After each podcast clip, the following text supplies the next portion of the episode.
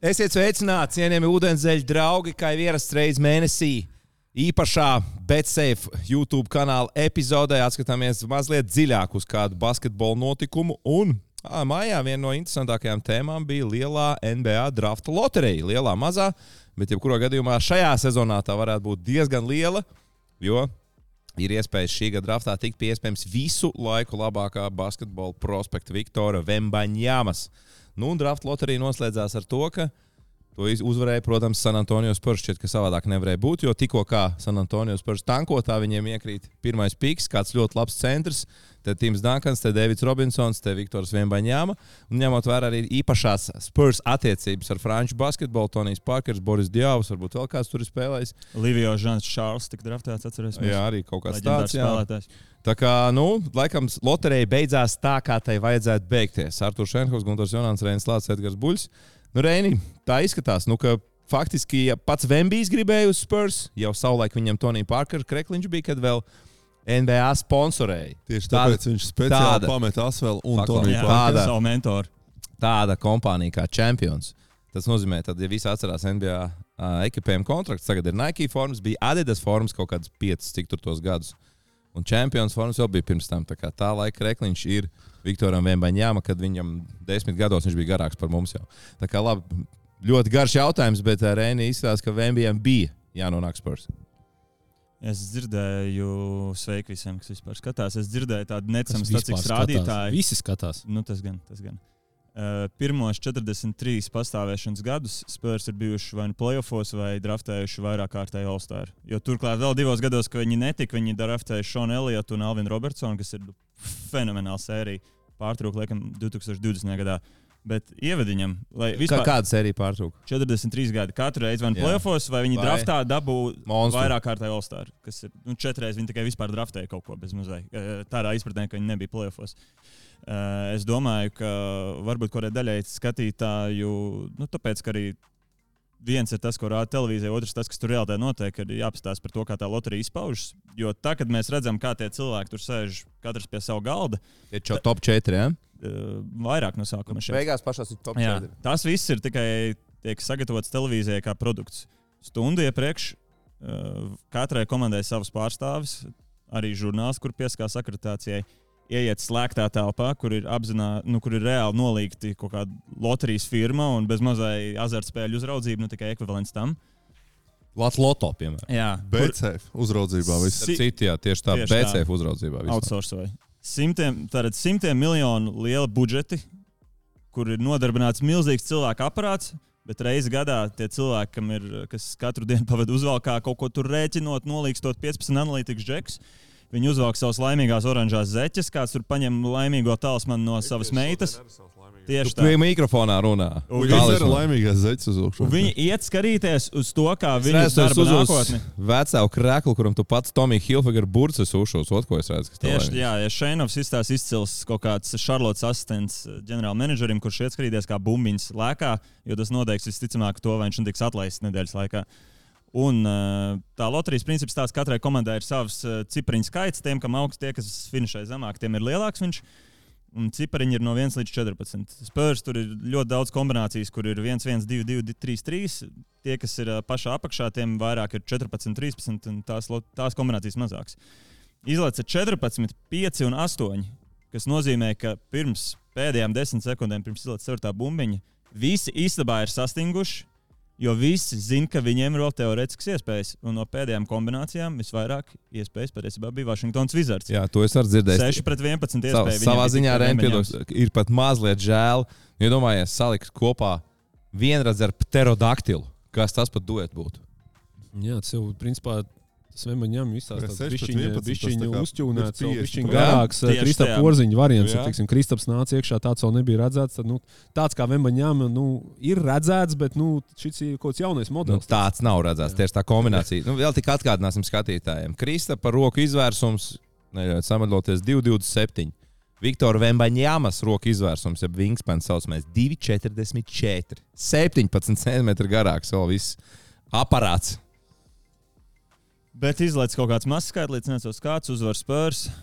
Visiem ir ekstāze.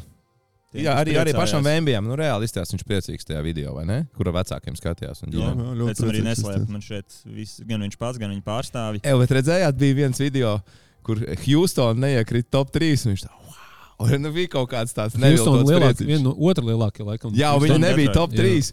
Vai, nu, ka, nu, skaidrs, ka viņš nevar nonākt Houstonā. Viņš tā, ok. Bet jāatzīst, es nu, katru gadu pie šīs atziņas nonāku, kad ir drafta loterija. Kurā vēl profesijā noteikti tā, ka kaut kāda loterija izšķir, kur tu strādāsi vispār? Tur valsts, nu, tūkstoši Jā, un kilometru tu esi, un tu esi kaut kāds, teiksim, nu, kaut kādā miljardu vērts prospekts savai frančīzē vispār. Nu, tā apmēram tur, nu, pusmiljardu, miljardu robežās. Es tā, nu šodien bumbiņš sakrit tā, ka es dodos uz San Antonio. Zini, Tas atgādina padomu laiks, kad pabeidz eh, institūtu un tev aizsūta uz strādāt. uz Irkutsku. Jā, tur, kur, tur, kur tieši metinātājs pietrūkst viens un tad tā. Nu, jā. Čeļābins. Skatās, tā Čeļābins kā pa īsu metinātāju, tev jādragā. Nu, ko darīt? Nu, sakramās to čemodānu un aiziet. Uh, lielākā daļa ir starā par to, ka San Antonio viņš tic man ir pretais viedoklis kaut kādā mērogā. Bet varbūt tie, kas ir lielākajā fanā par šo notikumu, Es, ne, es, Kur- es vakar, es laikam izteicos. par San Antonio. Jā, un tu man oponēji, es teicu, nu, it kā šķiet San Antonio Spurs ir respektabla organizācija. jā. Ar labu fanbase, ar labu ownership, ar Holta kungu senioru, tagad ir Holts juniors pie Trešajā paudzē, laikam. Jā, tā kā nu, no ownership uz leju RC Buffords tur tā, nu, tiek ļoti respektēts ģenerālmenedžera vidū. Jā. Nu, pops nav komentāru, jā, leģenda. Ja, nu tā liekas, nu, kur vēl labāk, plus mazais markets. Ja, nu, kur, ne, lai ne, nav tā, ka visas tās lielās zvaigznes būs tikai Ņujorkā, LA un tā tālāk. Nu, forši, kad ir viņš tajā, tajā vietā. Bet piedod savu pretargumentu.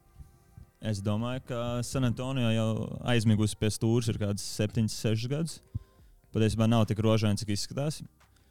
Pirmkārt, uh, nu, Bufords teorijā ir prezidents, bet ģenerālmenedžers ir Brians Raits. Kopš viņa piesaistes, nu, apšaubām ir gājis. Bufords vairs nekontrolē basketbola nu, viņš- Es operācijas. domāju, ka viņam noteikti ir teikšana, bet nu, viņš ir formāli prezidents. Labi, tur NBA organizācijām katrai patīk eh, savus viceprezidents nosaukt, basketbola operations un tā tālāk. Bet eh, nu, kopš viņam ir šis ģenerālmenedžers, bija tas triju gadu dīkstāve ar Aldridžu un Drauzenu, nu, kas nu, nebija profesionāli nostrādāts, vienreiz playoffs sasniegt. Es domāju, ka ir pazīmes, ka Popovičs ir mazliet pazaudējis tvērienu. Atcerēsimies, ka pēdējā playoff spēlē viņiem noslēdzās uh, septītā spēle mājās, 30 sekundes, minus 4. Viņi nav sit piezīmi. Denver prin- principā izdriblēja laiku. Nu, Nu, nu, nav viņam labākais CV. Vecums nenāk viens arī popam. Nu, reāli, nu, ne, nu, cik viņš ilgi trenē jau? 30. 74 gadi. Nu.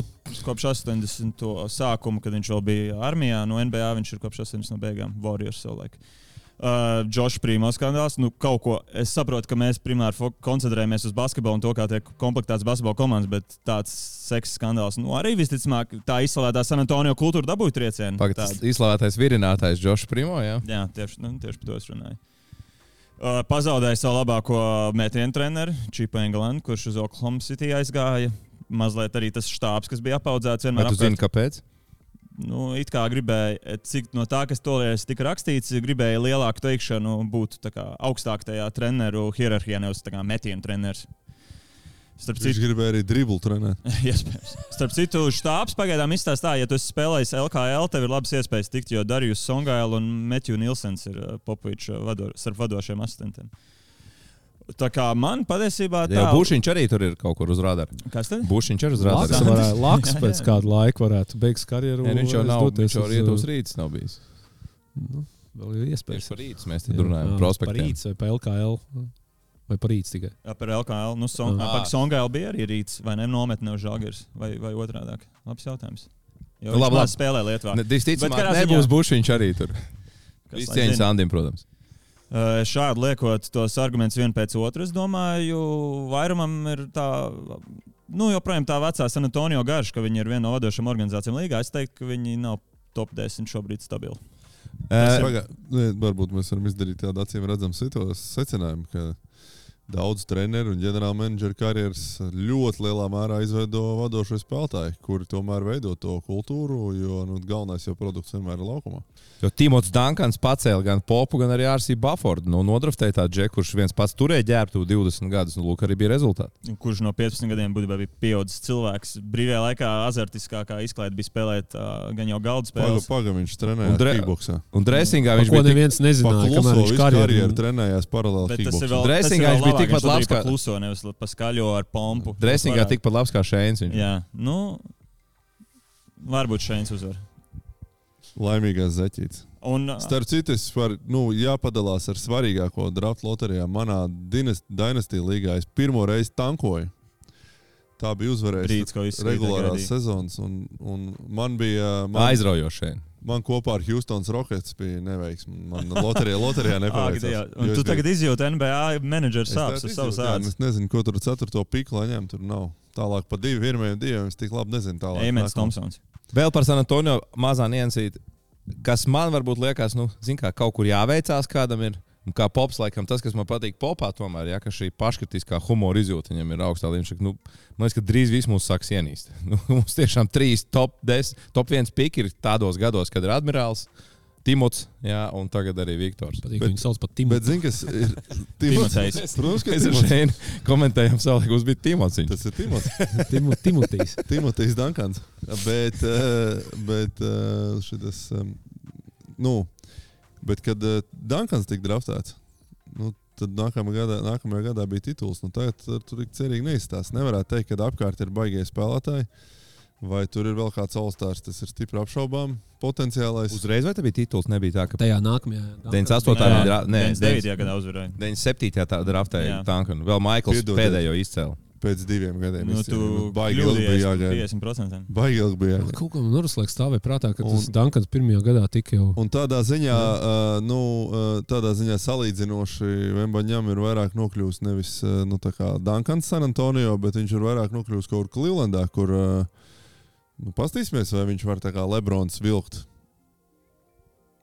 Īsti nezināms un nepazīstams džeks un kaut, kur, kaut ko sasniegt ar komandu, un cik ilgu laiku tas viņam prasīs. Tas ir Jā, jo tāds- redz, ir tomēr ma mazliet atšķirības. Skaidrs, ka viņš, tas, ko viņš var izdarīt laukumā, nu, tas ir kaut kas neredzēts, unikāls. Ja tie tur feidevēja trīnīši. Pats, nu, man pēdējais highlights ir tas, ka viņš savu trīnīti pieliboja. At- Atcerieties, jā, izvēlējās trīnīti, pieskrēja, atspērās aiz soda laukuma, follow-up Viņš. Nu, kaut ko tādu, nu, man liekas, tas ir Kristaps ar- vai var tā. Es, nu, Bet, bet viņiem, no viņiem Kristapa. ir vēl tas, ka viņiem, labi, viņiem jauns sastāvs, tur tie līderi, viss Johnsons, Vasels, uh, 22, 23 gadi, Sohans, uh, šī gada drafts, 19 gadi, principā vienos. so, viņi labs, labs Bet piesniegts, viņiem ir tajā capspēcā nākamgad kaut 40 uh, miljoni kaut kādi. Viņi tā kā teorētiski, ja viņi ļoti grib tā kā mēģināt. Viņu ar vinēt kaut ko porziņu parakstīt. Viņi var kaut ko, kaut ko tur piesaistīt. Nu, viņiem laikam bija viena no sliktākajām aizsardzībām pagājušajā gadā, kāda aizsardzības speciālists. Nezinu, kas tur brīvajā tirgu ir Šogad- sas- Grants vadīt- Viljams. Saspēles Es- es- vadītāji nav Es teiktu, jā, divas galvenās vajadzības ir saspēles vadītājs un kāds džeks, kurš paņems tos pret- Grants. Viljams. Tu Grants domā, tas, Viljams kurš tagad no pret, Bostonas. pret uh, Jimmy Butleru veiksmīgi cīnās? Jā. Nu, ko viņam darīt? Viņam jācīnās. Ne, tas neizstāsta labi. Varbūt ka viņi drīzāk pārmaksātu bišķiņu kaut kādam Brukam Lopesam kaut kādam. Arī jā, es domāju, ka tā ir viena no vajadzībām. Jo, nu, Pagaidām, bet tad jūs ilgtermiņā sakat, ka viņam Viktors spēlēs pa četri. Es domāju, Viņš pirmos jau gadus noderētu. Viņš no, nu, līdzīgi tā kā bija Kristapam, ne, tas jaut, starp citu, Kristaps ar uh, Lopezu brāli arī taču viens savulaik Arī, spēlēja, kad bija arī. jaunāks Jā, jā, jā, un nebija apaudzis muskuļiem. Es domāju, tas ir Jā, reāls. tātad, pabeidzot, tas, ko var izdarīt Vimbaņām, ir unikāls, bet vai tas transformēsies uzreiz arī kaut kādos komandas panākumos, tas vēl ir liels jautājums. Ja, Lebrons nu. divus gadus netika plēsofos pirmos. Ja? Tikai pēc tam. Šeit sāk. pirmo netika, tikai Pirmo, otrajā, liekas, otrajā tika Otrajā bija jau? kārtā. jā, bet- gadā bija finālos. Labi, bet Ne, kur jā, spēlē Francijas čempionātā, nu, kurš noteikti nav zemē metams un kurš ir daudz augstāks par koledžas līmeni. Un, uh, nu, lūk, nu, tur viņš uh, tur transformēs, viņa spēles uzvarās. Bet nu, nekur nav garantēts, ka NBA tas, kad viņam būs uh, fenomenāli cipari, es domāju, ka Tas nu, par tas, Tas tas ir skaidrs. skaidrs. Tur Fan- tikai, tur tikai Popičs Var, nospēlēja ja runājot par, par Šēnu, ja viņš šeit pieminēja fantasy, tie, kas spēlē fantasy, es domāju, nākamajā gadā first rounders pieminiet mans vārdus, ņemot vērā viņa unikalitāti, ka viņam būs trīnīši un bloki daudz. Es domāju, viņam būs kaut kādi 20 pār punkti, kad divi pus bloki. Starp citu, ļoti patīk pustālē. Popovičs, iespējams, pēdējais treneris līgā, kurš vēl neliek uzsvaru uz tiem. Pret, pret, neliek uzsvaru uz tāmetieniem un ļauj visiem citu, pustālos. Vembijam tie stats, ar tie statistika tajās divās spēlēs, kurās spēlē vairāk pēc NBA noteikumiem, kur viņš bija nu, labi pret jauniešiem tur spēlēt, bet tur bija Drausmas. 37 plus 11 plus 5 bloku un 36 plus kas tur, tur trīnīšā 7. Nu, kosmos viņš tur rādīja. Jā, bet nu, es domāju, menedžmentam arī tēt, ir jauns izaicinājums. Vai uzreiz uh, aizpildīt capspace kaut ko, kaut ko, vai varbūt ir vēl viens pustangu gads, kas tur tālāk nāk, kaut kā vēl jā, jānostiprinās, kas tur to lai zina. Nu. Bet nu, laiks rādīs, cik tas Vembijs ir labs. Jo, ja, ja viņš jau transformēsies uzvarās no pirmās dienas, nu, tad nekādas tur alternatīvas nebūs. Būs jāsāk Jā. domāt, kā vinēt labāk. Obligāti. Es izcelšu piemēru, kas, manuprāt, te var būt ļoti noderīgs. Antonius Deivis, New Orleans, kas ļoti ātri centās komplektēt komandu. Protams, kā negatīvais piemērs, ka tas nesanāk. Uh, var baigi ātri aizšaut greizi, ja paraksta veterāns. un Tas patiesībā, nu, manuprāt, vispār neviens no malas nevar ieteikt pareizo recepti. Varbūt viņš no pirmās dienas būs spēlētājs. Patiesībā ir nepieciešami divi, vet, divi veterāni. Nu, labi spēlētāji, tādā izpratnē, ir 28 gadīgi. Viņi jau pēc diviem gadiem plēsofos par kaut ko reāli cīnās. Iespējams, arī var būvēt ar jaunajiem, un pēc trim gadiem plēsofos labi tāds kapls kā Grants Viljams, kuram Bostonā vienkārši, nu, protams, viņš ir aiz tiem diviem monstriem. Tur maz, maz spēles laiks, bet Bet viņš ir Ar tajās kaut ko tik random viņš ir piemērs tajā ar tālā- Man tā- prasīja, tajā nosaukt. pozīcijā, ka Keldons Džonsons viņam tur 3, 4 numurs, tas uh, Sohans arī. Sohans. uh, Viņam, viņam tieši tā kā es domāju, jāstāsta vai nu tas mazais Nē, spēles organizētājs, vai nu arī kaut kas garajā galā tādu, kas var. Varbūt palīdzēt bišķiņ tam Vembaņamam. Zaks Kolins to- taču. Nu, Nav izturējis kaut kā, 82 jā, viņš kaut kā nav nospēlējis. Jā, viņiem, bet saspēles vadītāji brīvajā tirgu. Uh, savāks visu komandu.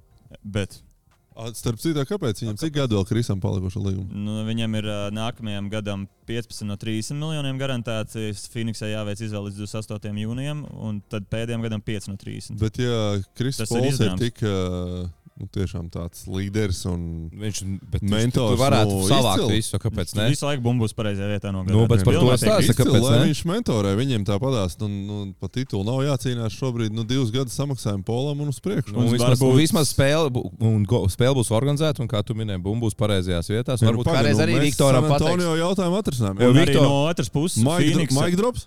Lai Phoenix uh, savāc trīs kaut kādus jaunos, viņiem beidzot ir uh, spēlētāji. Jā. Nu, tādas otršķirīgas jaunos. Viņiem jau tur ir reāli seši Varbūt- un tad Šeins septītais. viņš Varbūt Kris. Kris Pols varētu arī kādreiz Viktoram Jeremijs pateikt. tev- Sohanlieši var atdot. Viktoru nu, varbūt nevajag no centra mest feidevēja Sohans. trīnīšus. Nu, tā varbūt var būt labāk. Es tev iedošu labākā pozīcijā. Nesteidzies uzreiz, nemet tur tik daudz tādu. Nu. Starp citu, no tādas perspektīvas arī interesanti vieta, kur nonākt. Jo būtu gan jau organizācijas, Houston, Detroit, kur viņš varētu mest div, divu solītu trojku no centra. Vai es domāju, pielabot. Popovičs, nu, viņš jau ar to smago mīlestību parasti Jā. ņem spēlētājs. Tā kā viņu centīsies kaut cik ielikt kaut kādos rāmjos. Tas Godīgi sakot, Houston bija vispār ļoti drausmīgs spits. Nu, tā, es Houston priecājos, ka viņš nav Houstonā. Es arī priecājos. Detroit ar visu to it kā slikto reputāciju, nu, tur tie spēlētāji, kas ir, tur ir kaut kas, ko salikt kopā. Tur spēcīgs nav zināms aizsargs. treneris. Tā ir problēma. Spē, nu, treneris, treneris. Ja kāda šmeneris. izskatītos spēle, ja Vembijs būtu ar uh, Jēlenu Grīnu un uh, Kristo Por Kevinu Porteru no ārprāts, tur, nezinu, viņi, tur katrs metiens būtu kaut kas acis ieplastos. Un Bet Grīns taču nav normāls. Hardens būtu normālāk. Nu, tā. tā. Vienīgi ar Hārdenu kaut cik, jā. Bet es saku, bet īstenībā Pols un Antonio. Hardens viņam uzreiz parādīt. kaut ko tādu redzēt, tāds krūts, mentorīgs un point, Edgar? point first. Hārds būtu, Hārdens būtu izcils mentors. Viņš jau pirmajā dienā parādīja striptīzes klubus, uh, parastos klubus. Viņš saka, tā klausies, Vembī, tu aizēji noklājot to tepiķi jā, ar naudu. Jā, Tā kā es džāju iemācīju, jā, un tad viņas visas pašnāk. jā. Uz tepiķa. Vembī, tu tāds garāks. Mēs varam arī taisīt, ka tu griezis noklāji ar tepiķi arī. Tu no, noklāji visu Vembī, klubā. Vembī, tu vispār vari sēdēt pirmajā stāvā, tu tāpat redzēsi, kas notiek otrajā. Izcils mentors. Paldies. Lieliski ideja, Edgar. Es pa polu vairāk, godīgi. Pols, pols, beidzot, Pols bijis labāk. Man ņem, varbūt kādreiz es normāls. Bet, nu, es arī grūti spriest par cilvēku, kurš ir šobrīd, es domāju, maksimāli apsargāts, audzināts un turēts nu, tādā mm, sterilā, cik vien iespējams vidē, kāds viņš ir patiesībā. Bet izskatās, Īstā nu, tāds sakarīgs. sakarīgs, eh, nu, adekvāts Nobriedis. cilvēks. Nav Jā, kaut kur kosmosā aizlidojis. Tā izskatās. Sapratu, ievēroju, ka no tava karmas top 3, visas top 3 komandas tika top 3. Kaut ko tur arī mazliet ietekmēja. Nu, to bija, guru. Charlotte Mēs ar valdu sazvanījāmies, eh, tur ar numerologiem arī sazinājāmies. Valdu dzirdēja, tevis bija karmātiskāko cilvēku Latvijā. Jā, nu, ja būtu drafts dienu vēlāk, tad Vašingtonai būtu izkritis. Bet Mm. tajā Šodien nenosauc pa bombu. Es nezinu. Un Zagla. Pagaidām vēl nē. Labi, varbūt eh, par eh, San Antonio Morales skaidrs. Parunāsim par zaudētājiem visā šajā keisā. Labi, par Houston skaidrs. Detroit, Par ko mēs vēl varam parunāt? Nu, jā, runā par Charlotte- Šarlotu, kur dabūja otro piku. It kā nav slikti, otrais piks, jebkurā gadā tikai runā. tikai ne šī Apmēram gada. 500 miljonu izmaksā. 500 miljonu uh, cena bija šim otram pikam. Jo, ja būtu pirmais piks ar Vembiju, komandas vērtība būtu plus 500 M. Jordans jau pirmajā dienā varētu pārdot, Jā. braukt uz uh, Havanu. Kazīņčiks Pēc- ar savu mīļo jā. kazino. atzīmēt. Bet runā, ka Maikls gribot pārdot savu, savus daļus. Charlotē. Viņš laikam gribēja pārdot mazliet lielāku. Bet eh, nu, to mēs jau iepriekš uz ūdenzēļos mazliet pieminējām. Bet, um, nu, skaidrs, šis aspekts nav jautājums, nu, tāda līmeņa talants. Bet, nu, es redzu, ka tur ir kaut kāds mockdrafts, kurā nav Hendersons otrais piks. Nu, trešais Millers viņš, jā. 60, Brandons 40. Millers, jā. Tava drauga Jonatana Givonija vērtējumā. Uh, Bet, uh, nē, es saku, cits. Šodien, nu, tā braucot uz šejienes, paklausījos mašīnā, kur nu, to Hendersonu pamatīgi slavēja. Jautājums ir par Fitu ar Lamelo bolu. Un, uh, tur zēna runāja, ka nu, tas būtu diezgan liela muļķība. Uh, neiet ar uh, citu gadu uh, top viens piku. Tādu diezgan drošu. Es jau nebūtu Vembi, viņš būtu pirmais piks šogad. Viņš ir 6-2 garš, 6-9 wingspans. Uh, kaut kāds super atlētājs. Es neesmu baigi tur pētījis to džeku, bet nu, pēc tiem, tiem raksturojumiem tur varētu 6-2, būt nu, uh, baigi super liels. jaudīgs uz ilgiem gadiem. Pāris. ir labs. Slikti metālos. Kaut, es teiktu, Džona Volta tipāžu. Nu, uz to pusi. Turklāt. Terija Rozieru tu vari mainīt uzreiz prom. Tur kaut kādas kaut kur citās pozīcijās var pildīties. Nu, varbūt, ka Šarlotē tur nu, nav nemaz tik bezcerīgi. Un turklāt varbūt, kad viņiem ātrāk kaut kāds tur vismaz playoffs sāk atkal spīdēt. Kas vēl zaudētāji? Portland. Vai Portland ir Es normāli? Trešais Portland ir uzvarētāji. Viņi tomēr uzlaiž līdz trešajai vietai. Viņiem, es domāju, viņus visvairāk tagad uzmanīs. Kaut kā 29 ģenerāla menedžeri ir. Portland, Dēmu visu varētu gribēt. Portland, iegūt. cik es saprotu, ir tā kā droši, ka viņi to piku mainīs prom. Mēģinās pastiprināt. arī pēdējās ziņas. Nu, skaidrs, ka visticamāk viņam pirms tam bija saruna ar Portlandas pārstāvu kādu, kurš mazliet cenšas spēlēt arī caur viņu to teātri, bet eh, nu, viņi turēs. Viņi turēs visas komandas, uh, centīsies mēs turēt tādu sajūtu, ka nu, rīktīgi jāapcīnās par to tre- trešo piku. Tas ir loģiski. Bet tur ir interesants filozofisks jautājums, jo es kaut kādā mērogā tomēr uh, gribētu, lai viņi nepārdeg un patiešām ņem to spēlētāju. Vai, vai ar Lillardu? tas mazais Bet, ir nu, vajadzīgs. Viņam vēl tas, Simons ir tas, nu, jā. ārējā tā līnija ir tādā ziņā baigi nokomplektēta. Viņam, nezinu, Pauls jau vēl tur skatnie. Nu, pā, Nē, bet, nē. ja Hendersonu paņem ar divu, tad jau viņam nekāda mazie tur vairs nepaliek. Tieši tā. Un vispār, nu, manuprāt, jāņem labākais iespējamais Nu, spēlētājs, un pēc tam var to visu izdomāt. Nu, Nu, protams. Nu. katrā gadījumā, kad tu Ko jau skaties uz pozīcijām, jau arī nevajag mazo. Viņiem ir Terijs Rozieris un Lamelo Bols. Teorētiski. nu, labi, Rozieris šajā skalā, ja nu, Nē, nu, nevajag viņu uztraukties. uzreiz uh, utilizēs. Nu, tāpat arī Anfernijas Simons arī tiks utilizēts nekavējoties, ja viņi paņem Antonijs Simons varbūt vēl gluži ne, tāpēc, ka man liekas, viņam, es nezinu, vai ir jau Anthony super, Simons. Nav, nav, nav. Nav vēl lielā nav, vēl- ā, vai ir nākamā sezona, viņš sākās. Bet, uh, tas Rozieris gan ir dārgs. Viņš jau pa lielu naudu skrien. Nu, Bet nu, tāpēc jau viņi sāks, stāsies spēkā jaunie līgas noteikumi. Katrai komandai vajadzēs būt tagad jau 90% iztērējušiem algās. Augstāk ir griezti, kāds to rožieru savāks. Viņš ir spēlētājs. Tagad tas, visticamāk, tas San Antonio būs jāvar tie 43. Tieši tā. Nu, viņam būs jā. Viņi arī tādu rožieru arī varēs savākt. Irvingu Viņš jau Bet es palīdzēs. atceros, ka kaut kad ka pēdējā laikā tā vairs neviens nedara. Vienkārši bija pie San Antonio tēmas un tās naudas tērēšanas. Bet uh, es atceros, ka uh, Redikam tur deva pa gadiem tur 20 miljonus. Un tāds pa gadu līgumiem aizpildīja. Pārmaksā uz gadiņu. Nē, tu viņam liela iedod to līgumu tādu, ka tu viņam tajā pirmajā gadā iedod to lielo 17 naudu, plus 3 jā, plus kaut 3, kādu, un pēc tam piemēram, mazāk. līgums. Nu, tā, teiksim, lai nav tā, tā tukšā gada, kad tev tur jāmaksā. Ir, nu, Vai capspējas pareizi? Redikam tā bija, viņš pa 20 miljoniem skrēja to vienu gadu. Nē, tas bija 17 krietni bija, bet nākamais bija Jā. 3 un 3 Jā, vai jā, kaut jā. kas tur. Nē, nē, tas nav realistiski. Nē, viņam mazāk. 120% kritums var būt tikai no viena gada. Nu, kaut kas tāds, bet viņam bija tā, ka nu, Redikam stipri lielāks. gadus pēc kārtas deva gadu līgumu. Jā. pa Kaut kādu tur 20 miljonu. Nu, tā, kas ir pilnīgi neadekvāts kosmos, bet nu, tāpat laikā process varēja notikt, jo aizpildījās capspace. Jā, no sana, es domāju, pie jauniem noteikumiem uh, veterāni, kas ir tādi 30 gadīgi, ļoti šo izbaudīs. Jo arī tas ir jāizdara līdz pirmajai, pirmajai nu, līgas sākuma dienai. Proti, agrāk varēja piepildīt sastāvu februārī un uh, sasniegt grieztus, fuj, grīdu. Tagad parakst viņu arī kaut kādā negarantēta līguma. Tu sezonas laikā izdomās, kā to naudu dabūt, un tad vienkārši atskaitīs viņu. Tā kā šis eh, tādiem ietekmīgiem aģentiem ir ļoti labs veids, kā uzturēt labas attiecības ar saviem veciem spēlētājiem, ar, ar, ar, ar komandu vadību. Bet es izmestu jautājumu, lai mēs atgrieztos pie Portlandas. Anfernijs, Simons un trešais piks. Vai tas var tikt pārvērsts kaut kādā palīdzībā, lai Lillards izbaudītu nākamos gadus Portlandā? Nē, tas kur? Normans Pāvils tagad nonāca. Viņš nospēlēja Clipperos, sezonu Clipperos. Clipperos. Toronto. beigās nonāca. Viss saprat, jā. Viņš saka, sāk, sāk tur, nu jā, jā, jā. Viss. Nu, grūti jau spriest, kas ir pieejams. Nu, kā, kā es, ko nozīmē Portlandē? Nu, tad Lillardam, lai viņš izbauda pēdējos gadus, tad, nu, viņam jābūt kaut kādam Nu, kaut kādam monstram, vēl vienam monstram Plus jābūt. mīnus kontenšanā, pareizi. Jā, Nu, tā ir tā nu, gan jau viņš gribētu otro kārtu vismaz aizsniegt. zini, Kā, Nu, jā, nu, tā lai pacīnās. Ne, nu, tā tad tur vajag vienu baigo aparātu. Nu, Nu, jā, es saku, monstru vajag reāli monstru. Tur, tāpēc, ka Kuras ir tās sastāvu- komandas, kurām ir aparāti un Kaut ko kuriem par to eh, Ņujorku pār, runā. Nu, vai ne Ņujorka paši dēmi gribētu? Jā, jo dēmi- tas ir atslēgas jautājums tieši tāpēc, ja Nu, tas to neizdara, visticamāk, Lillards kļūs pieejams. Tas ir atslēgas spēlētājs nākamajai sezonai. Varbūt kaut kur izveidosies pēkšņi superkomanda. Iespējams. Nu, jā, tādējādi es grūti jau spriest. Bet kurš ir tāds spēlētājs, kur ir tāda komanda, kuriem šobrīd ir kaut kāda elitāra džeka, bet nu, tur īsti nekas nespēj. Washington. Washington Wizards, domāju, Iedomājieties, tur- Portugāla ar porziņu, piemēram. Vai ar uh, Bīlu. Bīls, ne drīzāk jau KP. Jo Bīls, nu, Bīls, vi- nu, līdzīgs spēlētājs Gunter. Nu. Nē, nu, Makolums jau bija. Nu, Bils ir vienkārši. Nu, nē, nu, vien nebūs, labāks. nu, Makolums nesanāks. tikai traumatiskāks. Nu, trau, jā, labāks, bet atletiskāks, bet traumatiskāks tiešām. Jā. Makalums tādā ziņā stabilāks. KP. Nu, KP Vašingtonā gan. tā var sākt procesu. Savāds Simons, savāds trešo piku. Kaut kur pālā, tālāk pārdot Kuzmu un Bīlu, un uh, Portugāla arī ieguvēja. Varbūt. Ne? Nē, nu, es Tas domāju, būtu ka cool. Portlanda pa otro kārtu. Nu, es domāju, būtu Kā, starp citu, ja mēs esam par šo tēmu, Kristaps palika, nu, pagarinās Vašingtonu diezgan droši, jā, lielo līgumu. Kaut gan esot Jā. atlaists ģenerālmenedžers, tas Šepards. Jā, un, Līdz ar to Kreis Kristaps gaida tagad jauno vadību, un tad tālāk ies tur. Cik tu, cik kāds tur tas process ir? Bija jau diezgan droši, ka viņš paraksta 4 gadu 180 miljonu līgumu. Pareizi. Pagarina. Ats- atsakās. Nu, uz to gāja viss.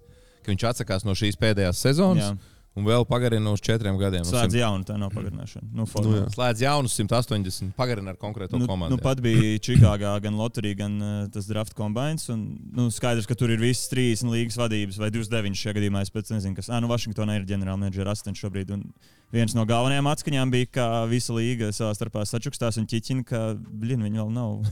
viņi vēl nav nevienu atraduši un tojās drafts, un tas ir diezgan slikts. Tā kā Kristaps ka arī var kļūt par, nu, visādi var būt. Vai nu Kad- pēdējā brīdī kāds 1. eksperiments- jūlijā viņam, viņš kļūst par pirmo par brīvu aģentu. Nu, formāli, jā. Viņam Nu, jau skaidrs, jā, ka jāpieņem jā, lēmums. Nu, Viņam nu, pašam jāpieņem lēmums par Jā, jā. opciju savu. Pareizi. Un, to neviens nekad nedara, bet skaidrs, ka var vienoties tagad, protams. Jā, bet, nē, bet, ja nav ģenerālmenedžers, ko tu vienosies?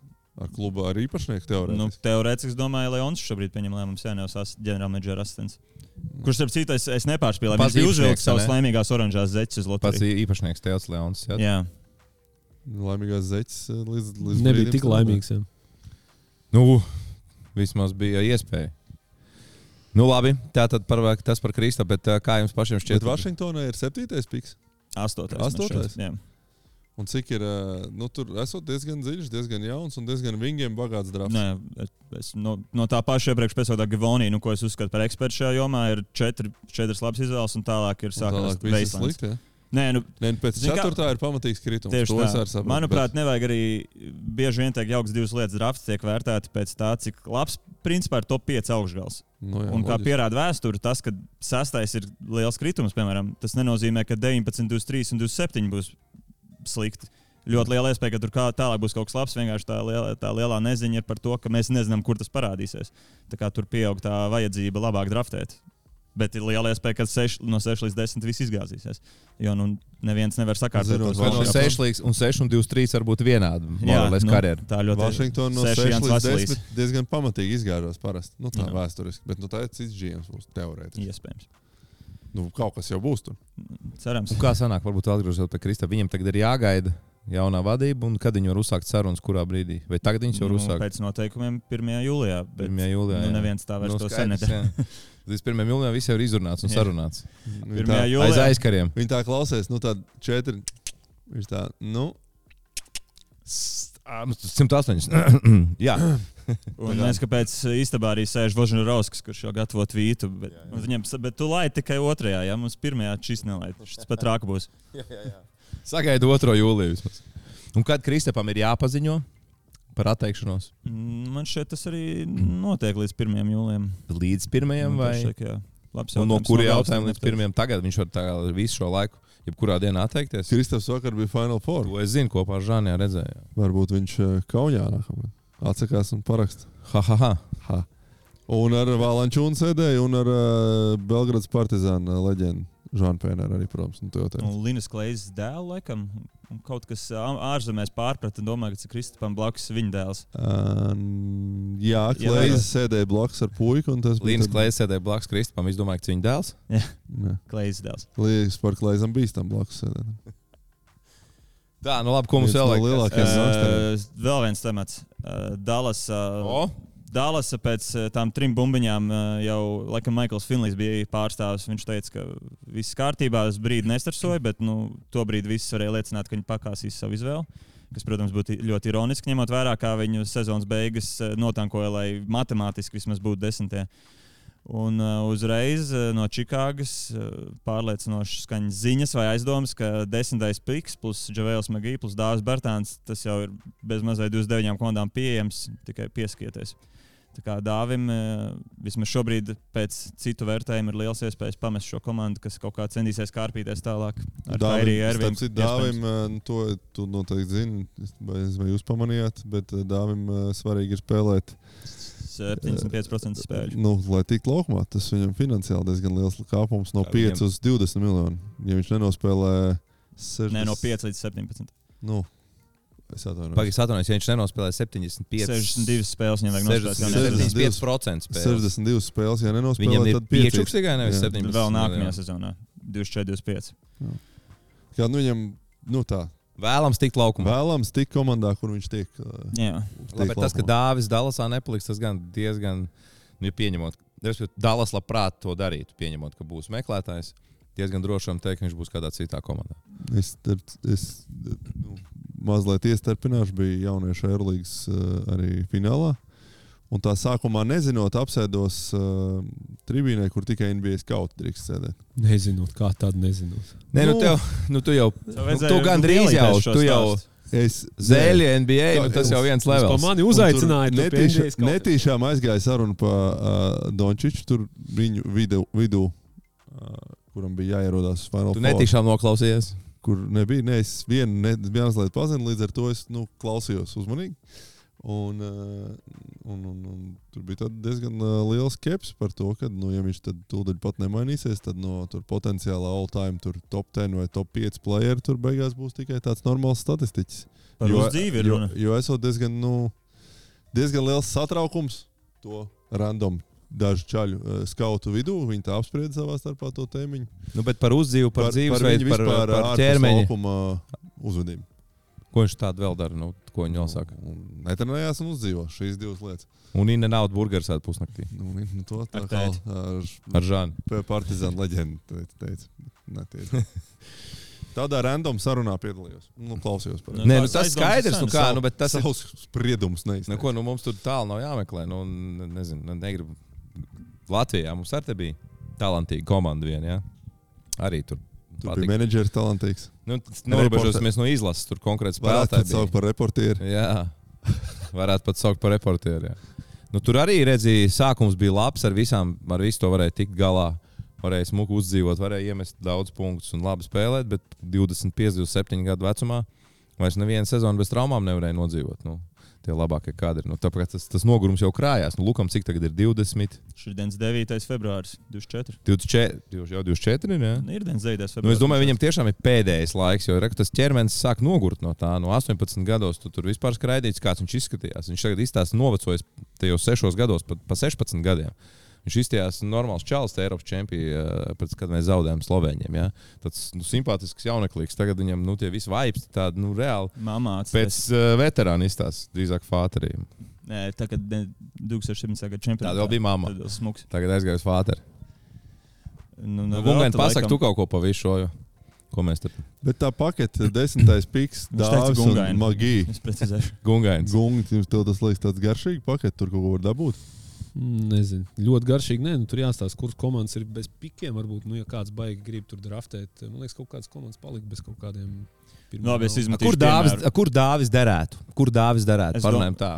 No Dāvija puses, jo Kaut kādos to bet mainīties vajag viņu. Lakeriem šūta. Vērā, ka tur vajag kaut kādu naudu, ko dot pretī. Es domāju, idejas, kādas komandas, par kurām būtu jārunā, ir kaut kas, kas ir iestrēdzis pa vidu no lieliem līgumiem. Piemēram, Zaks Lavīns. Nu, piemērs apmēram.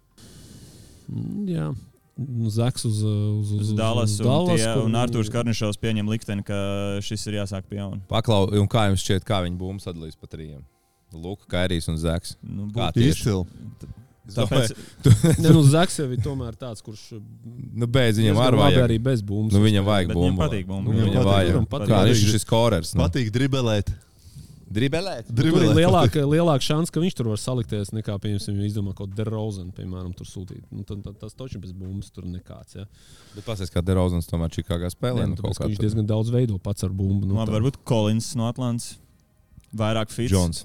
Jā. Jā, jau cerīgāk. Nu, jau cerīgāk. Nu, tā. Ne bet, tik augsts. bet dāvim tik labi Atlantā viss nezīmējās. Bet no otras puses, Džons- svarītājs, kas met bumbu tikai uz stūriem. Džons Kolins, lai nevar Dvaits tur jāspēlē izšošās cīņas. jā, arī. Viss cieņa Dvaitam. Tur visādi tie hunteri, tad tas grifins, tur tādi, kas pa trīs, Bet- pa četri var nu, nospēlēt. Tie ir pa trīs, daudz. trīs vairāk.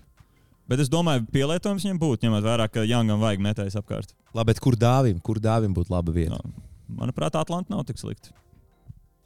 Ja Tur treneris Galvenais, ka tu Snaideram arī pilns ar tiem metējiem. Tur Snaideram pieredze ar Eiropiešiem. Viņam patīk uh, spēle, kur ir visā ārpus uh, trīs punktu metienu līnijas. Nu, labi. Kur vēl? Ja, nu, Viņa spēles stils iedarās visur. Tur ir jautājums, kurš treneris viņu redz. To mēs varam tikai minēt. Jā, tādā ziņā, skaties arī nu, Dallasā, pa lielu viņa arī superfits. Nu, tā teorētiski. Nu, Baigi labais fits. Nē, nu, nu, Tāpēc kā, viņu pirms, nelaid pirms tu viņu reāli redzēji, nu kā, bet teorētiski tur jau viss ir. Divi, divi spēlētāji, kas super eh, taisa situācijas ar bumbu un reku metējiem. Bet nu, reāli nu, nav nu, grūti pateikt. Nu. Jā, redz, bet Gunter, mums ir Un tagad jau pēc šī tik, pēc tik neveiksmīgas sezonas, ej, un tagad atrod kādu, kurš Jā. tagad eh, ticēs tam, ka tu Tā, rehabilitēsies. mums, uz ir, mums ir 14 prototyps, punktiem. kad Dāvis uzplauks blosumā. Tad, tad ar diviem super, uh, nu, ar vienu sakot, kas tur bija Bīls tajā gadā un kas vēl skrēja. Porters, Džons Vols nespēlēja tajā gadā. Nē, jā? nespēlēja, nespēlēja. Tātad dāvim, dāvim jābūt uzbrukumu, kurai otrajai, trešajai opcijai, ja, kur viens taisa spēli. un Viņš, viņam pašam jābūt superformā, ja laikam objektīvi viņš nebija tik labā formā. Tagad Dallasā kaut kādām traumām cīnījās. Bet Dallasā pirmie plēsoņi viņam arī bija labi. Neaizmirsīsim, viņam bija divas diezgan svarīgas spēles. Nu, es saprotu, ka jūs salīdzinājāt ar biedriņu vienā raidījumā. Nu, tas, tas viņa playoff CV to brīdi labi uzkāpa, laikam arī garām Andrim. Tā kā nā, nebija arī tik bezcerīgi tajā Dallasā. Vienkārši sāk pārgriezās bez mazliet kalendārā. It kā jau- jaunajā sezonā Jā, nebija pareizi saka, setups jau labs. Nu, divi tamborētāji, kas jau kurā brīdī viņiem var iedot bumbu, bet nu, redz, kaut kā viņš tur pazaudēja vietējā rotācijā. Vienu brīdi taču vispār bija problēmas. Viņš tur vispār laukumā netika. Mēģinu to labo fitu izdomāt. Tā. Mm, Kurš varētu viņam uzticēties? Varbūt kaut ko var uh, Dallas uh, izmanevrēt. Viņam tieši vajag aizsardzības spēlētājs no Toronto, un atkal Toronto vajag metējs laukumā, jo viņam viss ir uh, pterodaktili ar divmetrīgu, divmetrīgu augumu. Priekš Dallas, Dallas, ja viņi varētu tā no Nobija izspiest no Toronto Tur par šo paketu. Bet Vo. nevar. Par šo paketu es domāju, pa īsi ir no Nu, viņi prasīja trīs draft izvēles, atcerēsimies ap februāru. un Jo tu pareizi saki, tie, nepiekāpās. tur viņiem ir atkal baigiet cīnītāji un laužņi visi, un tad viens tāds metējs ļoti labs būtu. Jā. Nu, Ananobi, Ananobi Kaut kāda jūta tur varbūt tās, es nezinu, tur, kur tur viss baltie, tur, tad tur viņi arī tur varētu tur ielikt pa vidu, viņš tur citu, Plus viņš nu tiem tā, ra- ras- Rases ziņā skatās, viņš izcili tur atbilst tā. Nu, es jau mormoņu Es saku, viņš ar tiem tur mormoņiem varētu iet vakarā. Viņš ļoti labi uh, mormoņiem iedarās. sinagogu. Vizuāli. Sinagogu. iet. Tur tieši bārdiņi, kā saka, ir kā, kā pēc pasūtījuma pie, pietēmēta. Bet Džerijs Lons uz vakariņām. Pagnējuši laikam nelaiķis. Tagad, jā. Jā, izgāja. Laikam aizgāja nesen. Lai viegli smilts. Jā, bet jūtā Tā. pašiem viņiem ir divas pirmās kārtas izvēle. Viena laikam. Jūtai tur ir stipri pa daudz pirmās kārtas 16 izvēles. Viņi varbūt tieši no kādas var atbrīvoties. Jā, Nu, jā. pretējos. pretējos Viņiem ir- Nu, vēl viena ko. tāda balta komanda, nu, vismaz balts štats, nu, kad Indiāna viņi tur varētu. Labi, ko vienu. Dallasā vispār darīt? Kā arī pagarināt uz mākslu? Ah, Pareizi, tas taču vēl Nu, dod. intereses pēc, ko darīt viņiem. Viņi ar to mājiņu būtībā sevi izraka. Tādā sliktā pozīcijā Tas ceļš nolikt. ir aizgājis. tāpēc tagad palaist viņu vaļā un palikt tikai ar Luku Dončiču, jo nu, tur bez uh, Kairija Irvinga, nu, tāda All-Star līmeņa spēlētāja tajā brīvo aģentu tirgu, kas tur paliek. Nu, Bet viņi jau nevarēs viņus parakstīt. Viņi jau, viņiem jau tā grāmatvedība pilna. nu, tā ir lūk, klasiskā. Nu, tā kā nu, viņiem jā, jātur. Jā, bet ir, nu, labs bija. Komanda ir sestajā vietā vai piektajā. Normāli, playoffs pat ne plēnos. Paņem All-Star, nobirst līdz 12. un tad nesaprot vispār, ko darīt. Es te piekritīšu Žanim, kurš to visur, kurā uzsver. Ervings šajos divos, trijos mēnešos nebija problēma. Nu, viņš Esot labs atsauksmes Jā, par darbību laukumā un ārpus tā. Un laukumā viss labi Viņš nospēlēja. nebrauc uz burgernīcu. Principā es domāju, vienkārši tas parādīja, ka nu, nav tik vienkārši, cik liekas, uztaisīt mājiņu februārī un pēkšņi no pavisam jauna sastāvā spēlēt kā kopīgai komandai. Un, un Dončits nebija labs. Un man šajā visā patika arī Kristapa komentārs. Lielu daļu atbildības uzņemos uz sevi, kāpēc mums nesnāca ar Luku. Kaut gan no otras puses, tagad tieši varam redzēt, ka varbūt pat Lukam vajadzētu uzņemties vēl lielāku daļu. Kristaps atkal ļoti solīdi pateica. Bet īstenībā mēs varbūt redzam, nu, skauti reko runā. Nu, Kristaps arī leadership, ar leadership ir, ir diezgan liels problēmas Lukam. Vēl viena komanda varbūt var izmest. Varbūt Dallas var kaut ko no Brooklynas censties dabūt atpakaļ. Jo viņiem vajag tieši tos uh, stoperus uz perimetra. Nesenāca atdodiet. Un dāvis, dāvim tur, dāvis tur arī iedarētos, jo tur ir ļoti daudz tie stoperi tipi, bet uh, varbūt uh, mazāk tādi izcili metēji, kas uh, var spacing dot. Izcili būtu brīžs dabūt, bet atkal Nu, šī tas pakete nekādīgi. Nu, drīzāk Jā. jā, par, par Cameronu Johnsonu mums te Nu, jārunā. tas Cameron tādu. Brīžas tur nav variants. Brīžas izklausās. All-Stars būs nākamais. Klakstonu kaut kādu, starp citu, garais gals arī Dalsai. Brīžas nu, reāls All-Stars būs Klaksons, Es nākamais. nedomāju, ka viņi par šo paketi iedos. Ko tad Klaksons? Jā. Bet viņš plēsofos nevar spēlēt, jo viņš nevar iemest nevienu sodiņu. Tur uh, var debatēt, vai Klaksons ir Bet Dallas jau plēpos nespēlē, viņam nevajag Nu, nē, nu, Brooklyn arī nē. Nu, vīri, ko sakat, kas būtu Phoenixai jādara? Nu, arī nu, viņi ir nonākuši tādā interesantā situācijā. Paliek tikai vecāki visi. Labi, Kris Pols mēs jau San Antonio nosūtījām. Jā, atbūja atpakaļ kaut kādiem jauniem. Jā. Nu, Durants skaidrs, ka paliks, jā, droši vien, kur viņš liksies. Ko tur par Krisu Polu var dabūt? Kāds divs, trīs džeks, kaut kādas rotācijas. Nu, No San- kāpēc? Iespējams. Nu, No būtu, Antonio, kas viņiem bija tas Trey Jones, kāds bija tas saspēles vadītājs? Jones bija Trey Jones. Jā, Trey Jones. Ā, Tad kas tur vēl varētu no soliņa viņiem pievienoties? No San Antonio? Jā. Bet tu jau tagad, Malaki Brabhams. Vai Tas kā ir labs. Nu, jā. nu, kāpēc lai viņi dod? Tu jau Nu, jūs jau tagad revidējat to San Antonio sastāvu, Nu, nu, arī, kā viņi jā. kādu Bet no otras pakalpojumu puses, lai viņi, bet no otras puses, ja viņi var dabūt polu, Viņi dabūna kur, kurš viņam start, starting fire mentoram. ar mentoru Jūs esat idejas, ka Phoenix vadība esam San Antonio. Nu, es nezinu, brīvā aģenta Freda Van Līta parakstīsim, kāpēc mums tagad kaut kā jums palīdzēt un Polu nodabūt nos no Tu rokām. domā, ka Fredis ies prom? Viņš ir brīvais aģents. Freds ir. Nu, Nu, tā kā es, ja es būtu Nē, San nu, brīvais, pusē, es eh, šajā debatē izmešu šādus Nu, argumentus. ja var tikt pie Freda, tad, pff, protams, ka Saku, nu, Freds ir jaunākā. Ja tu esi gatavs versija. traumatiskam Fredam ar es nekad sāpošiem neticu ceļiem tādam četrus Fredam un Lītam, kurš tad ņemat ciet. kurš ir vienīgā-. Bieži tas pols spēlē Bet pastāstīt. tetoties Pols jums Vembaņām izaudzinās pa cilvēku. Jā. būs Es, saprotu, 20 es, es uz tādu. Fredu un Lītu mums būs mentori eh, Pārkers, Džinobli, visi trīs tiks piesaistīti komandai. Parkers Nu, labi, viena lieta ir- attiecībās ar viņu, jo Viktors aizgāja no viņa ploma. Nu, ja nav sliktās. Nav sliktās. Ja tu neesi tā kā tas atkrīt, Džinobilī šobrīd ceļo pa pasauli. un arī ten brauc, ar Ričuku brauc. Dunkans ir Jā, labs. starp citu, Ričuku brauc Ah, ļoti daudz. Jā. Burāja, Džinobli arī. Nu, jā. Vajag forši. Paklau, nē, nē, bet uh, viena lieta ir mentorēt tā, bet laukumā jau arī jāpamentorē. Jā, saspēle jānovada un jāieliek. ka, Ej, Viktor, labi, čēnok, rekas tev došu postā stāv. Nemet no centra, nevien kā īt. Čē. Nu, Jums Tā Viktor. jaunajā sezonā. Jā, viņš ir. Man tev noslēpums.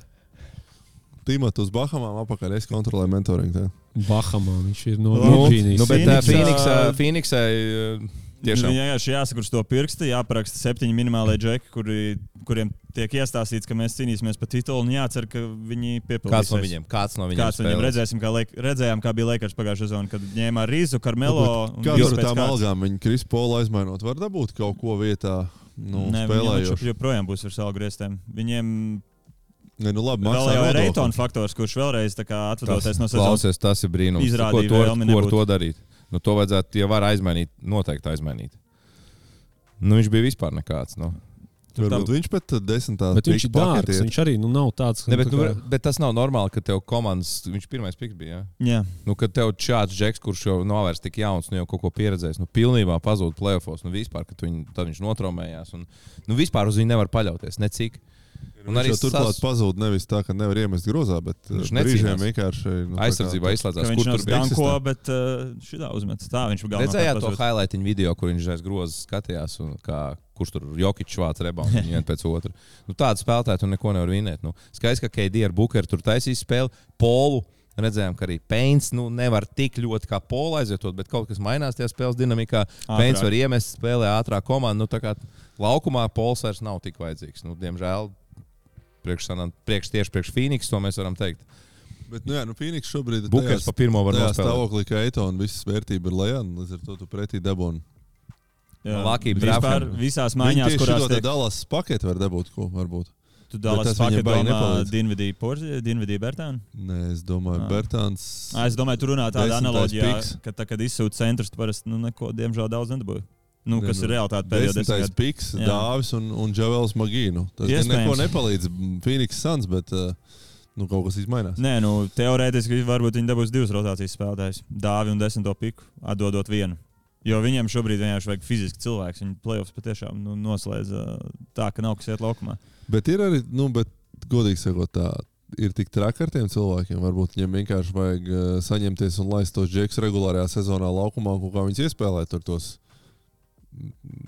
7, līdz 10, līdz 12, varbūt kaut tur no Eiropas. Tas Džoks Londēls, nu, normāli spēlē. Nu, nebija, nu, kā, nu, viņš Arī nebija izcils, bet, nu, normāli spēlē viņš. Nu. Jā, nē, viņš ir adekvāts Nu, rezerves nu, centrs. tieši tā, ļoti Nu, normāli. Nu, tur jau vairāk problēmas bija ar tiem trešiem, otriem, ar Kogi un tādiem džekiem, kur vienkārši nebija gatavi 40, jo viņiem jau vajadzēja 40 minūšu spēlētāju, viņiem jau vajag aizpildīt vispār vietu pamatpieciniekā. Brīdžers, Kur kur minūtes, kurš nospēlēs un to plus mīnus to lomu. Starp citu, man liekas, tāds vēroja Miami, Heat playoffs. Nu, ne, nevar teikt, ka viņam kaut tur supertalants skrien, bet nu, redz, kāds rezultāts ir. Nu, tā ir izcila organizācija.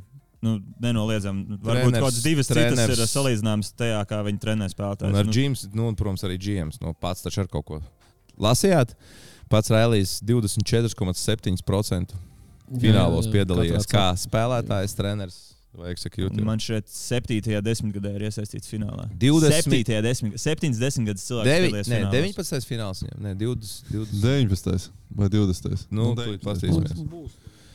Nu, nu, kosmos. Bet labi, kosmos. Bet, bet, bet, Ne, bet vēl vien... vien- Phoenix pieliekot punktu, nu kā, nu, ja tu liec to, nu, viņi visu uzsvaru lika vinnēt tagad. Nu, ja tev nesanāk tagad, nu, no tādām situācijām nav labas izējas. Nu, tas nozīmē, ka tu esi atdevis kaut kādu Tu nākotni. domā, ka situācijas tagad vai nekad Nu, nu, slikti beidzās? Nu, tā, nu, principā, ne, nu, kā citiem to sanāk. Nu, tu, uzli, kā saka, riskē, vinnē, viss attaisnojās. Nu, tagad, piemēram, nu, Bostonas, Toronto. Big Three. Jā, jā, jā. Detroit 2004. gadā. Nu, labi, viņi jau četras gadus pēc kārtas mums jau bija konferences finālā. Jā, jā, tā kā Tāpēc nu, kā viņiem, arī. es domāju, ka tur nu, grūti kaut ko tādu labu. Viņiem vienkārši tagad jāskatās, jā, jānospēlē vēl tā nākamā sezona, kamēr viņi tur vēl tāds kodols ir jāplasa. tā Vēl poli atstāja. Nu, a- nav Nu, labāk daudz atstāt, labāk, ar ja ko tu viņu tur aizvietos. Nu, tā. Jo, nu, teiksim, kur brīvos. Pēns, Pēns var spēlēt. Nu, viņš nebūs pols, bet viņš var Nu, spēlēt. viņam varbūt, varbūt viņam ir tam polam regulārā sezonā jāspēlē bišķi mazāk, jāspēlē bišķi vairāk tos tur, lai viņš ir svaigāks un uh, gatavāks tam izslēgšanas spēlēm. citu, nezinu, kā jūs esat. Nu, es zinu, ka playoffs spēlē mazāk spēlētāji, bet es tagad atveru NBA boxkors. NBA, NBA vai ne? Vadošā pasaules līga ar tik daudziem labiem spēlētājiem. 6, 7 cilvēki spēlē. Nu, Visi vēl 8, septiņiem, 9 minūtes, 3, 5. Nu, tas nozīmē, ka arī pasaules top līmenī, kad jācīnās par lielām uzvarām, treneris uzticās reāli 6, 7 cilvēkiem. Nu, tas liekas man tā, un spēle iet 48 minūtes. Es, Nu, gan, es, es neticu, ka tas ir. Nu, labi, vai, Nezinu, man liekas, ka augstprātīgi iepriekšējos gados teikt, ka tā, Tā nebija. Es neticu, ka tas ir efektīvākais veids, kā spēlēt. Man tas liekas, ka 48 bija viņš pārspīlēts, bet paskatieties, boxko. Es zinu, kā- vienkārši es- es treneris vispār neuzticās. Nu, kaut kāds Grants Viljams vispār sēž. Nu, nu, nav jau viņš tik, tik slikts. Nu. Nu, es domāju, tas norāda to, kur vienkārši basketbols ir aizgājis. Jo ir ļoti daudz pozīciju spēlētāji. Nu, galvenokārt ne tik mobili centri, augumā mazi aizsargi un cilvēki, kuri nevar trāpīt tālmetienus. Nu, kā Grants, Grants neatbilst nevienam no tiem. Tāpat Mazuli viņa vienā brīdī vispār Nu, tas bija neizpējami. Es par to gadījumu nerunāšu, jo, manuprāt, tur treneris nopeldēja. Runāsim konkrētāk piemēram, par Denveru. Varam teikt, ka Spo, nu, visu cieņu Džo Mazulam, nu, bet var redzēt, ka veterāns Spo apspēlē rūkīm. Mazuli vienos vārdos. Izmantosim par piemēru, vai arī, piemēram, Lakers. Uh, labprāt spēlēt Maliku Bīslī. Nespēja trāpīt tālmetienus, sēdi malā.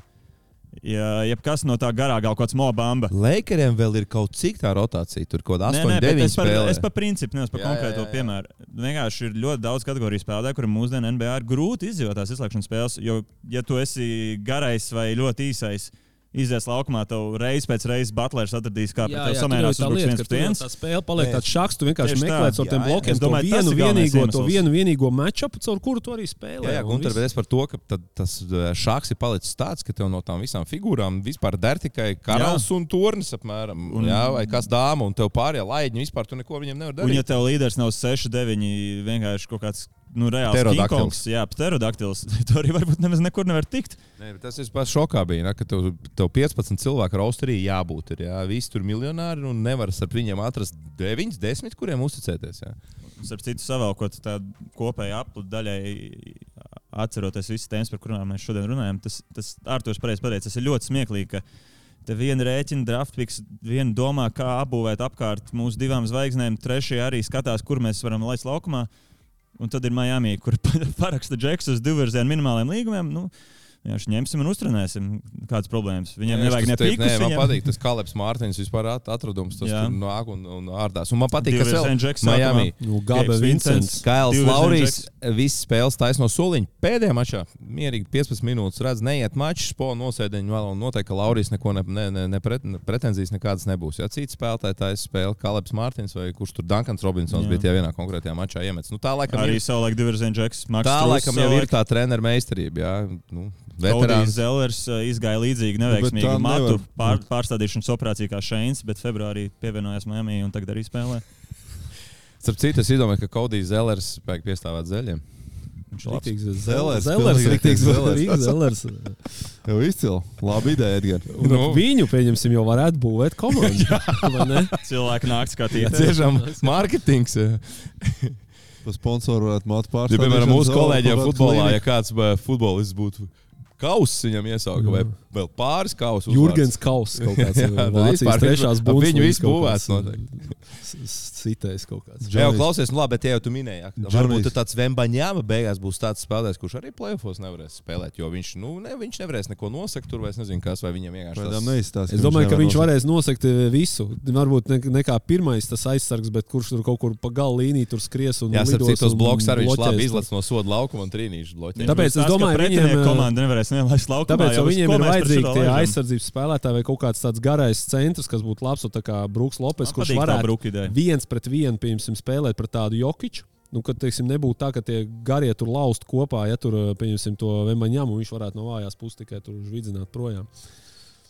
Tā kā būtībā Antonius Devis šobrīd spēlē Lakers komandā. Jā. Vienkārši iedod viņam kaut kādu nespējīgāko džeku. Vembaņām tāpat, nu, ko tas Ārons Gordons noķers bumbu stūrī. Viņš vienu soli klāt, nobloķēs. Vai vajadzēs. labi spēlēt, Un 0-3. visu jau pārējo spēli vienkārši vazājās apkārt un meklē, Jā. kur tur maisīt. aiz- Es domāju, tādā lomā viņš varētu būt viens no izcilākajiem. Epizodē parunāsim par to vairāk, bet es paskatījos pāris dienas spēles. Nu, es nezinu, tur Jokic par to mēs varam vienu uzbūvīšu topiņu uztaisīšu kaut kad pēc nedēļas. Jā. Bet nu, tas, ko Jokic dara, tas kaut kāds vispār all-time greats sāk parādīties. Nu, tas, kā viņš ie- iespaido spēli.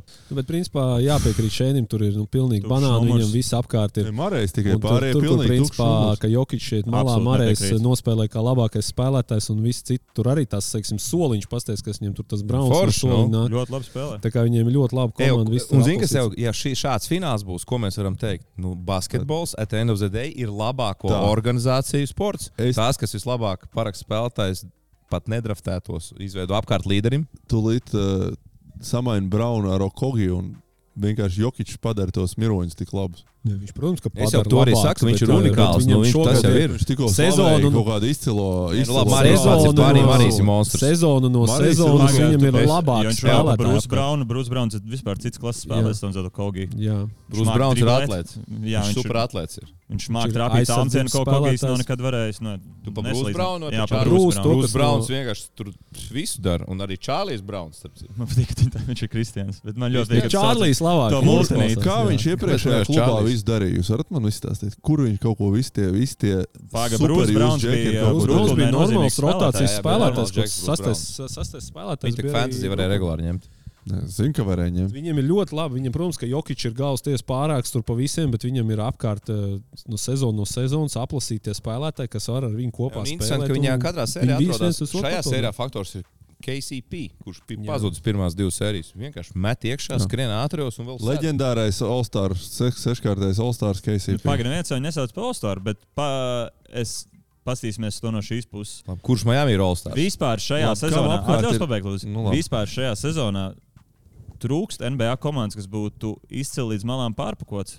Gan arī visiem ir modelis divas zvaigznes. Un, kā mēs runājām, pārējie knapi tiek laukumā. nepiekrist. Es gribētu teikt, ka Bostonā izstāsta tomēr pārpakot komandu. Bet, Bet viņi arī kurai- beigās spēlēja septiņiem. Beigās, astoņiem jā, Tu, bet, tas- bet tas man tā- visvairāk bet tas lielākā ir viņa paša kļūda kaut kāda. Nu, nē, nu, tas jau nav jautājums, kļūda vai nē, bet, Nē, manuprāt, tu par augstu vērtē šobrīd latiņu salīdzinājumā par to, ko Denverai it kā būtu jāizsniedz. Jo ir pagājuši laiki, kad ir Golden State ar uh, nu, savu izcilo, izciliem līderiem, un tā vēl viņi liek Igo Dālu, un tā vēl laiž Livingstonu. Nav jau šobrīd viena tāda komanda. Boguts tur vienkārši Jā, visiem atbrīvo šobrīd, ceļu. un jaunais. CBA aizvadīs Un vairākajā kad jau vajadzēja Bogutu ar atsēdināju pirmajā finālsērijā, ko viņi vinnēja. Sapratu, kas nestrādā un Igijas skrēja un dabūja fināls MVP. Jā, uzlaid pamatsastāvā. Atcerēsimies arī tā. Tā kā tas par tiem spēlētājiem, kuriem pazuda vieta finālsērijā, pa kaut kādā matčupā. Golden State atteicās vienkārši pēc divām spēlēm no Boguta. Visu vinēja titulu 4-2 toreiz. Nu, ko labi, mums laikam jāslēdz. Es domāju, noslēgumā, ko mēs varam katram no jums jautājums. Ja jau iesākām par Vembiju, Ko darīsiet vasarā? Tas man būs jūnija jautājums. Bet uh, par Vembiju iedodiet katrs savu prognozīt pirmajai sezonai, kā spēlēs Vembijs. Kas, kas varētu būt Olstārs jau uzreiz, vai uh, vispār tur monstru monstrs vai mazliet basts būs. Nu, tā, ka grūti viņam būs adaptēties. All-Stars, ja viņš nepārlūst uz pusēm kādā spēlē. Es domāju, kad ir bijis pēdējais debitants Olstars. Man liekas, sen nav bijis. Tagad. Nu, jā, jā, jā, nav, Jā, nav, tagad nav. varētu. Kāds Deriks Rauss kaut kas ap to laiku. Vai viņš bija?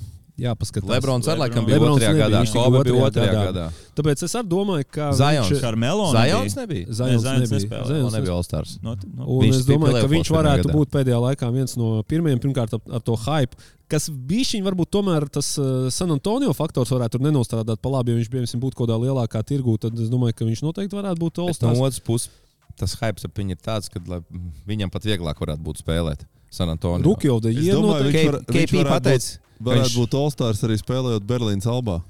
KP pateica, ka viņš, kad dzīvo Ņujorkā, viņam tik daudz bija jādara ārpus laukuma lietas, ka viņš tagad nedara pat ne uz pusi. Tas vienkārši, ko prasa lielpilsētas Nu prasības. Tur vienīgi varētu uz, no šovu šovu staigāt pie visiem mm. leitnai šoviem. pēc Pēdējais Blake Griffins. Blake Griffins Griffins. ļoti labi. Jā, bet viņam citu- bija pseido rūkīgā. kāds. Ko tu domā, kāds prognozes par VMB? Pirmās 30 spēles izvilks kaut kāda bilants 15-15. Viņam pašam būs 20 punktu spēlē, bet tad pienākot janvārim noplīsīs komanda kā tāda, tāpēc viņš nebūs All-Stars. Bet nu, būs tas gads, kad tas sākotnējais pacēlums būs tie Cik spēles nospēlēs VMB nākamgad? to es nezinu, 60. bet es saku, ja nesaplīsīs, es zinu, kāpēc viņš būs All-Stars. Viņam būs tādi highlighti, ka katru nedēļu viņš būs kaut kādās, uh, kaut kādā tur. Nu, Francija visu balsos par viņu. Tur par Ķīna Franciju kaut kādu. Jaunais jau viņš var būt katru gadu Jā, pēc noklusējuma nu tā. Jo tik populārs vienkārši. Jā, es, hypes es bijis. domāju, ka viņš arī varētu būt to All-Star borderline. Es nos, domāju, ka viņš nospēlēs bišķi vairāk. Viņš labi sagatavos tas ķermenis. Bet viņš pietaupīs ka 60, San viņš Antonio 70, 75. San Antonio sistēma pakārtos tā, lai viņš nekur nebūtu nekādos tur. uh, Man nezinu, prognozes 72 čupās spēles nospēlēs. Uh, All-Stars borderline būs jautājums, kā tiem spērs tur ies. Es domāju, Pēc snieguma borderline, bet pēc tās Hype, tur All-Stars būs. Tā kā ar nepacietību sekosim līdzi Viktoram Vembaņām nākamgad San Antonio Spurs rindās. Protams, ar nepacietību sekosim līdzi, kā tad beigsies šī starpsezona Kristapam Porzņam un arī Dāvim Bērtānam, kur tad mūsu abu, abi mūsu spīdekļi spēlēs nākamajā sezonā. Paldies, ka skatījāties uz tikšanos jau jūnija epizodē. Un tiekamies, protams, visās ūdenzēļa epizodēs GO3. Čau! Tā. Tā. Tā.